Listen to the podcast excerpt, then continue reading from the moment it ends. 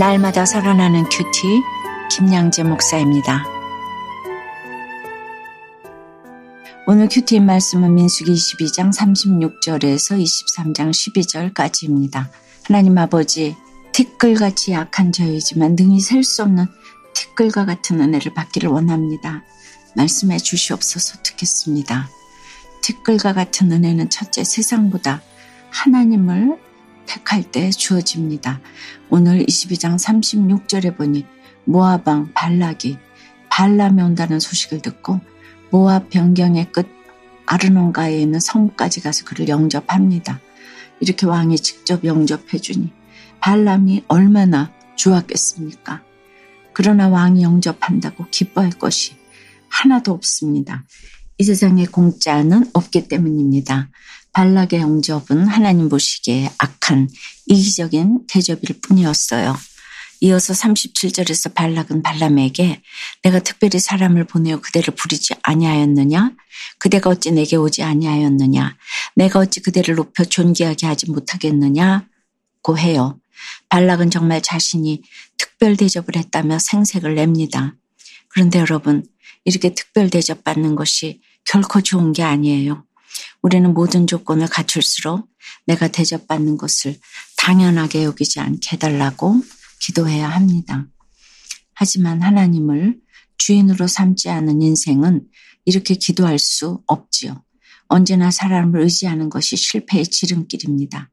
38절에 보니 발람이 발락에게 이르되 내가 오기는 하였으나 무엇을 말할 능력이 있으리까? 하나님이 내 입에 주시는 말씀 그것을 말할 뿐이니이다라고 해요. 발람이 겉보기에는 큐티도 잘하고 말도 참 잘하는 것 같죠? 그러니 발락이 두 팔 벌려 발람을 영접할 만합니다. 그런데 여러분 발람이 일견 정답을 이야기하는 것 같아도 하나님과 물질 사이에서 갈등하는 게 느껴지지 않으세요? 그런데 예수님은 하나님과 재물을 겸하여 섬길 수 없다고 하셨잖아요. 우리도 그래요. 하나님을 위하여 물질을 명예를 세상을 포기할 수 없다면 발람과 다를 바 없습니다. 39절과 40절에 보니 발람이 발락과 동행하여 기럇 후솥에 이르러서는 발락이 소와 양을 잡아 발람과 그와 함께한 고관들을 대접합니다. 이렇게 최고의 요리까지 대접받으니 발람도 아 이게 아닌데 하면서도 계속 끌려가지 않았을까 싶어요. 그러다 결국 발람은 41절에서 바알의 산당에 오르게 됩니다. 적용해 보세요. 여러분은 특별 대접 받는 걸 기뻐하시나요? 불편해 하시나요? 하나님과 물질을 겸하여 섬기는 발람의 모습이 여러분에게도 있지 않으세요? 아닌 것을 알면서도 바알의 산당에 오르는 나의 악은 무엇입니까? 티끌과 같은 은혜는 둘째, 나의 약함이 아닌 하나님의 강함으로 주어집니다. 23장 4절에서 발람은 하나님을 향해 내가 일곱 재단을 쌓고 각 재단에 수송아지와 순양을 드렸나이다 라고 외칩니다. 하지만 그는 두렵고 떨리는 회개의 심령으로 하나님을 예배한 것이 아니었어요. 누가 봐도 부끄럽지 않을 대단한 재단과 재물을 드렸다고 과시하면서 생색을 냈습니다. 하나님께서 구하시는 제사는 상한 심령인데 그것은 자기를 부인할 때 드릴 수 있습니다. 그러니 발람이 아무리 대단한 성경 박사면 뭐합니까? 발람의 생색과 자랑질에 하나님은 어떤 대꾸도 하지 않으시고 5절에 발람의 입에 말씀을 주시며 이르시되 발락에게 돌아가서 이렇게 말할지니라고 하시네요. 그러자 6절에서 그가 발락에게로 돌아간 즉 발락과 모압의 모든 고관이 번제물 곁에 함께 섰더라고 합니다.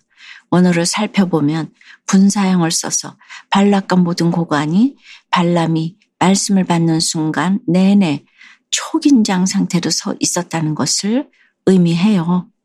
그런데 발람이 전한 하나님의 말씀이 무엇인가요? 8절부터 10절에 보니 하나님이 저주하지 않으신 자를 내가 어찌 저주하며 여호와께서 꾸짖지 않으신 자를 내가 어찌 꾸짖으랴 내가 바위 위에서 그들을 보며 작은 산에서 그들을 바라보니 이 백성은 홀로 살 것이라 그를 여러 민족 중에 하나로 여기지 않으리로다. 야곱의 티끌을 누가 능히 세며 이스라엘 4분의 1을 누가 능히 셀고 나는 의인의 죽음을 죽기 원하며 나의 종말이 그와 같기를 바라노라 하고 합니다. 이스라엘을 저주하기를 바란 발락의 기대와는 달리 도리어 발람은 이스라엘을 축복하네요. 그러면서 이스라엘은 세상의 다른 민족과 뚜렷하게 구별되는 놀라운 영광을 누리게 될 것이라고 합니다. 430년 동안 애굽에서 종살이 하다가 겨우 탈출하여 광야에서 떠돌던 이스라엘 백성에겐 전혀 어울리지 않는 축복이었지요. 그러나 발람의 예언대로 이때로부터 약 5년 후에 이스라엘 백성은 가나안 땅을 정복합니다. 티끌과 같이 연약한 이스라엘이지만 하나님의 강함이 그들을 인도하시기 때문입니다. 그리고 정말 그들은 능히 셀 수 없는 티끌과 같이 많아지는 축복을 누리게 되었습니다. 적용 질문이에요. 나의 대단한 열심과 정성으로 하나님을 설득하려고 하는 것은 무엇입니까? 나의 약함을 통해 하나님의 강함을 경험한 적이 있으세요? 공고사직의 사건을 겪으며 내 입에 주신 말씀을 날마다 묵상했더니 세상의 어떤 저주도 축복으로 바꿔주시는 하나님을 경험하게 되었다는 한 성도님의 큐티인 묵상 간증이에요.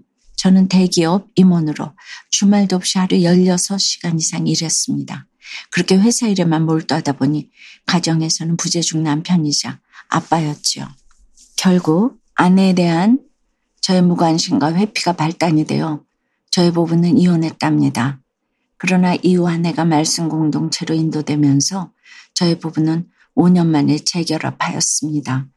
그러나 저는 주일에도 여전히 출근하며 일 중독으로 살았지요.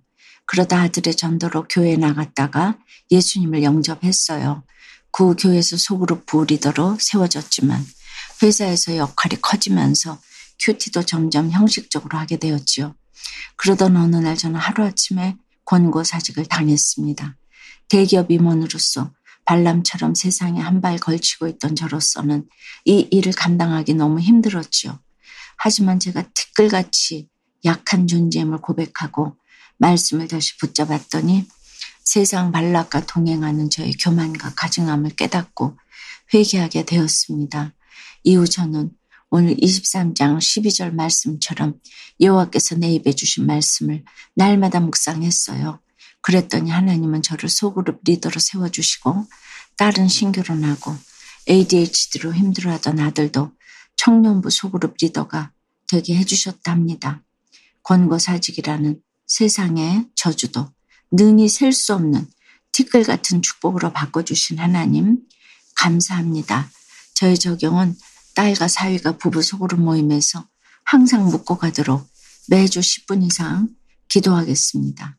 믿지 않는 누님들에게 매달 큐티인을 보내드려 내 입에 주신 말씀을 전하겠습니다. 입니다. 대기업 임원은 올라가도 결국은 일시적이잖아요. 그 일로 영원하신 하나님의 이 처소로 들어오셨으니 정말 축복인 것이죠. 11절에서 발락은 자신의 의도와 달리 이스라엘 백성을 저주하기 위해 데려온 발람이 오히려 그들을 축복하자 불평하기 시작합니다. 그가 아무리 대단한 대접을 하고 엄청난 정성을 들여도 하나님이 지키시는 백성을 해롭게 하고 넘어뜨리는 기도에 주님은 응답하실 리가 없으십니다. 사랑하는 여러분, 여러분은 세상에서 어떤 시련을 겪고 계신가요?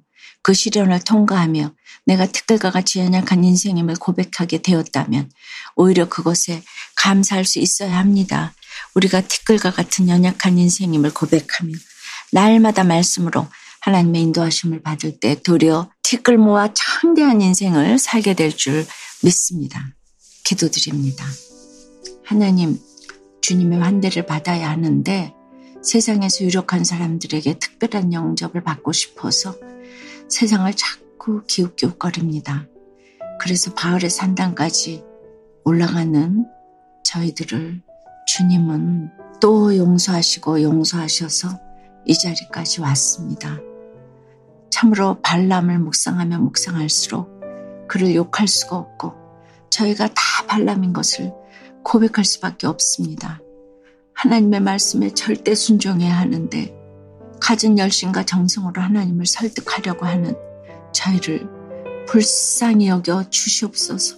이제는 티끌과 같은 연약한 인생이라고 비관만 하는 것이 아니라 연약할수록 더욱 주님을 의지하기를 원합니다. 그래서 능히 셀 수 없는 야곱의 그 티끌과 같이 이제 티끌 모아 태산인 그 말씀을 알아 우리를 창대하게 하시겠다는 주님의 축복을 다 누리는 저희가 되도록 주여 역사하여 주시옵소서 예수 그리스도 이름으로 기도드리옵나이다. 아멘. 지금까지 우리들 교회 김양재 목사님이었습니다. 큐티에 도움받기 원하시는 분들은 큐티엠 홈페이지 qtm.or.kr 또는 유튜브에서 큐티엠을 검색하시면 도움받을 수 있습니다. 자세한 문의사항은 지역번호 031-705-5360번으로 문의하시기 바랍니다.